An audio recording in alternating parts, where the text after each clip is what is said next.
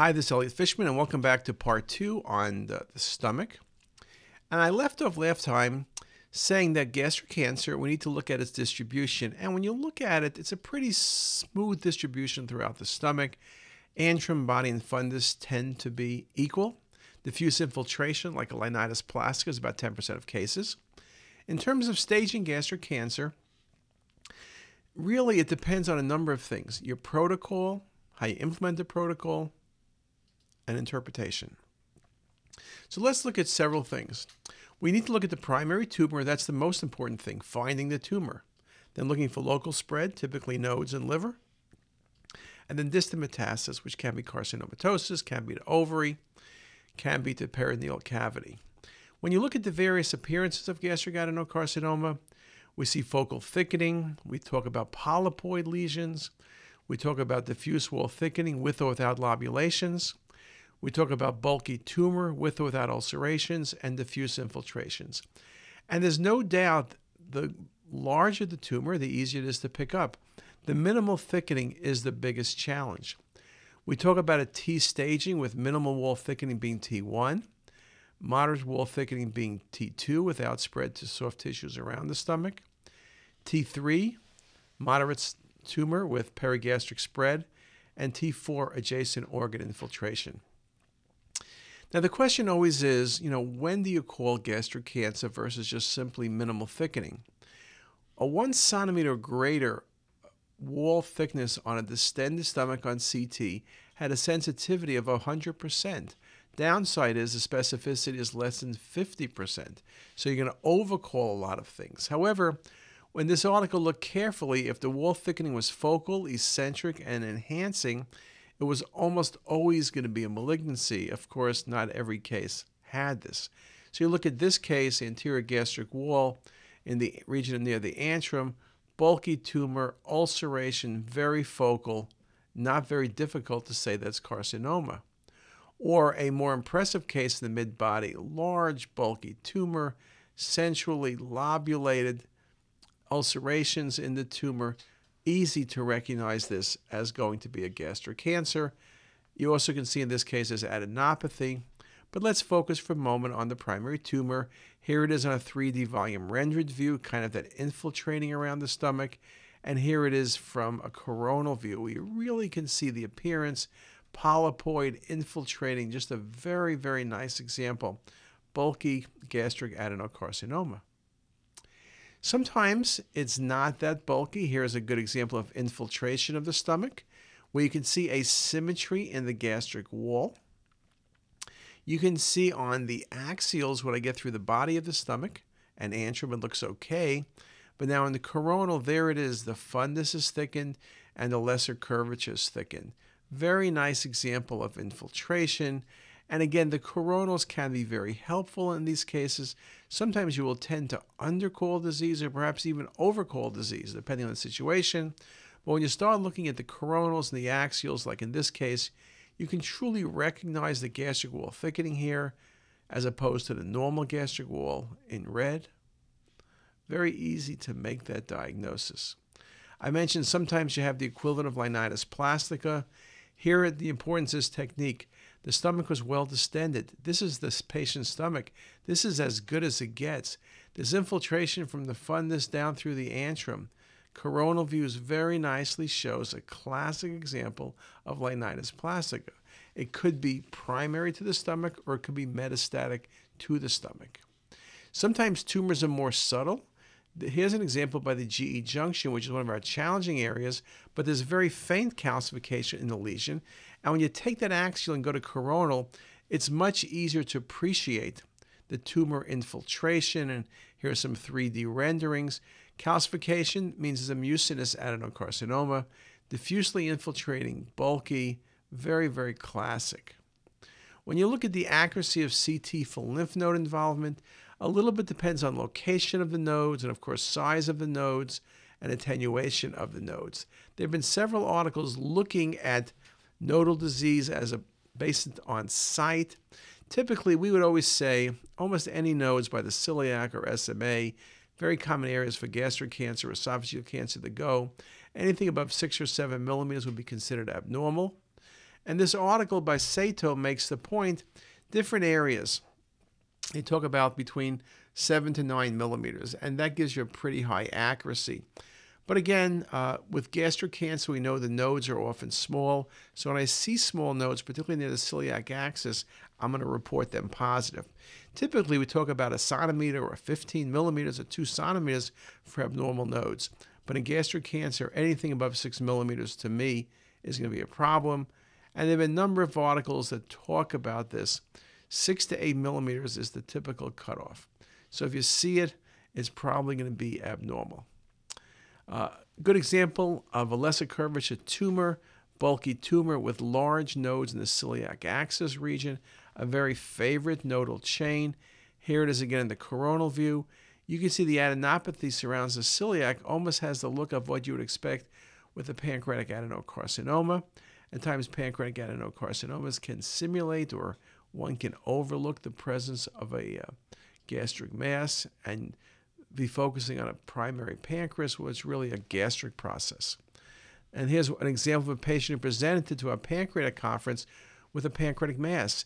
You look quickly, image on the left looks like a pancreatic mass, but then you look and there's no dilated ducts. And if you look, you see in the fundus of the stomach, there's a large mass present. There's nodes in the celiac axis. And what you're dealing with is a gastric adenocarcinoma with nodes in the portocaval space, nodes in the aortocaval space, and left paraortic zone. Lots of nodes present simulating pancreatic cancer, at least those portocaval nodes. Looking carefully at the whole image, it was easy to make the right diagnosis. Now we talk about local cancer spread. Here's a lesion in the fundus, which is spreading into the soft tissues around the celiac and into the infiltrating zone around there. Or in this case, there's infiltration of the antrum, which we follow downward into the mesentery, or in this case, infiltration of the antrum of the stomach, extensive tumor, and then on coronal, the tumor grows down the gastrocolic ligament. We now have a fistula in communication between the gastric cancer and the transverse colon. That's not an uncommon complication, but just very, very nicely shown in this example. Now, in terms of higher grade T3, T4 tumors, Kim made the point that adding MPR to transverse CT images improved the capability for distinguishing T3 from T4 lesions and predicting adjacent organ involvement. And that's something we know. You need to really look at all of the images. 3D can be helpful, but surely multiplanar, particularly coronal and often sagittal, can be very valuable. Uh, so it's very, very important. Comment by Kim the preoperative prediction of T4 tumor is of particular importance in determining resectability and the optimal extent of surgery.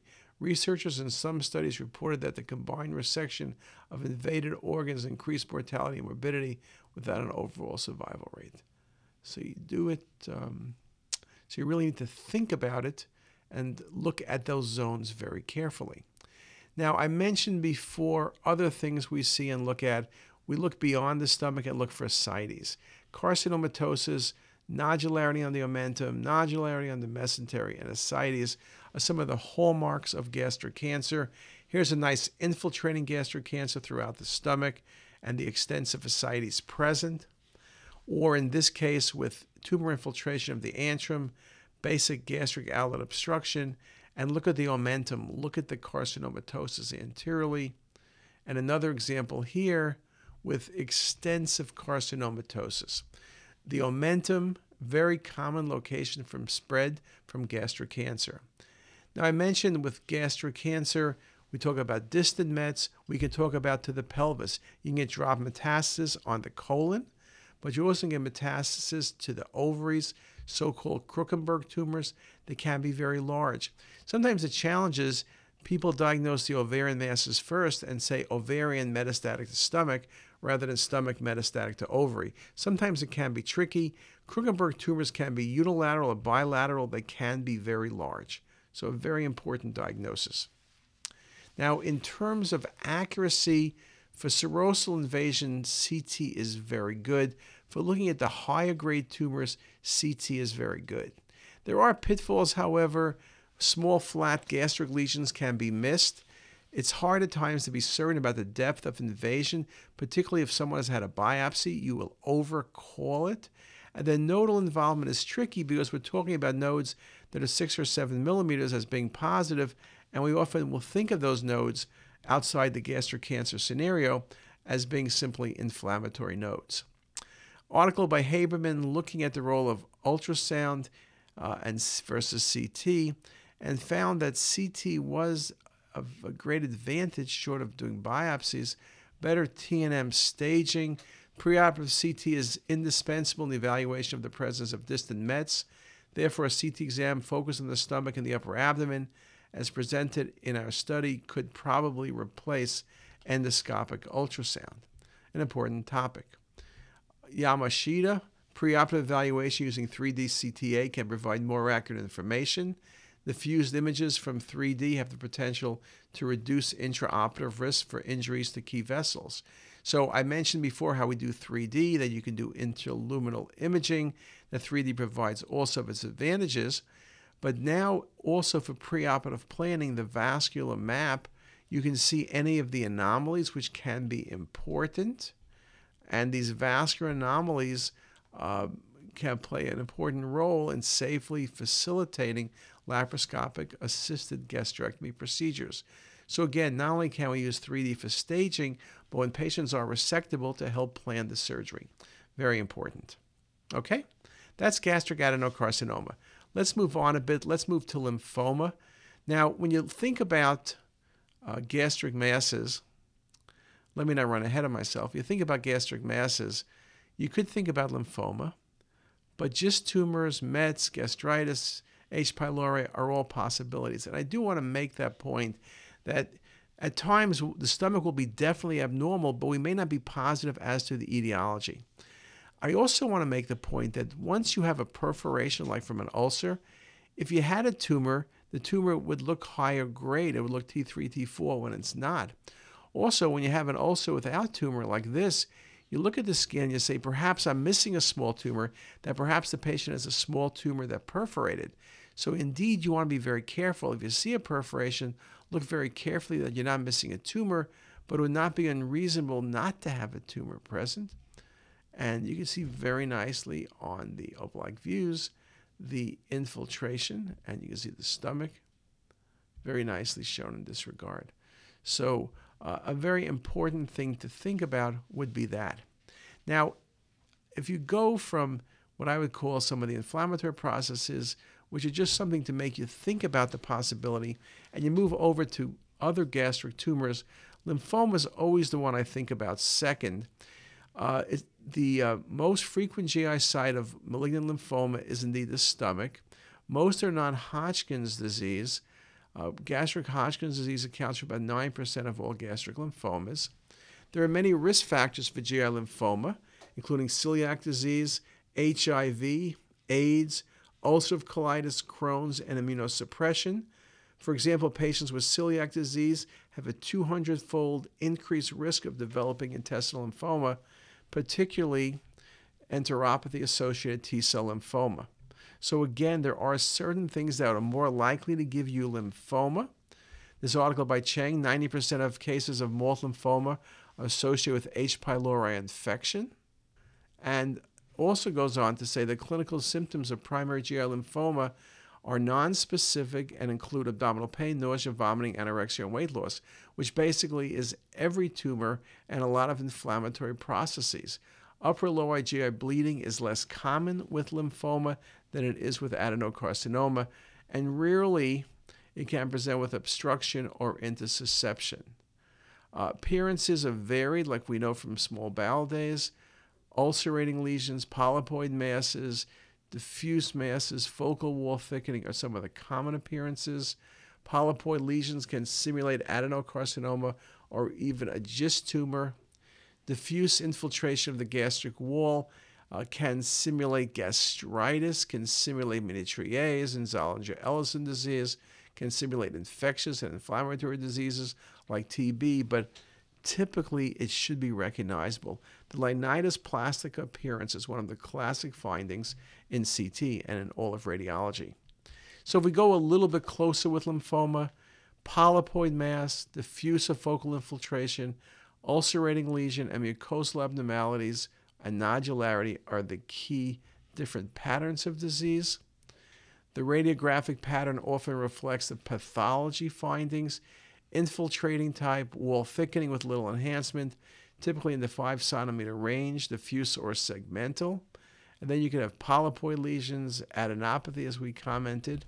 When you compare lymphoma versus adenocarcinoma, it used to be a very easy diagnosis because lymphoma was very bulky. Now it's not as bulky. We pick it up earlier, so the findings can overlap. Lymphoma has more adenopathy typically going beneath the renal hilum. Gastric cancer adenopathy stops at the renal hilum. Uh, lymphoma can extend from stomach into duodenum. The nodes are typically larger than an adenocarcinoma, and perigastric fat planes are more likely to be preserved. With MALT lymphoma or mucosa associated lymphoid tissue, common type of lymphoma, it's low grade, classic with H. pylori infection, and wall thickening is the most common appearance. It's interesting, this was a patient who worked with us at Hopkins who I thought had adenocarcinoma, infiltration of the antrum. This patient did well, but had MALT lymphoma. You can see very nicely the infiltration of the antrum. Very nice example, some of the bulkiness there. Patient has adenopathy as well. This patient will be treated with chemotherapy to shrink this tumor.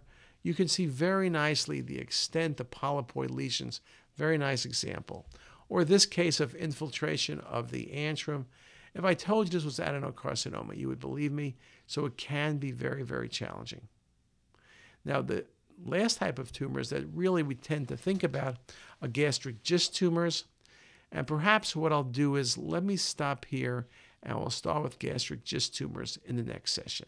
Thanks a lot.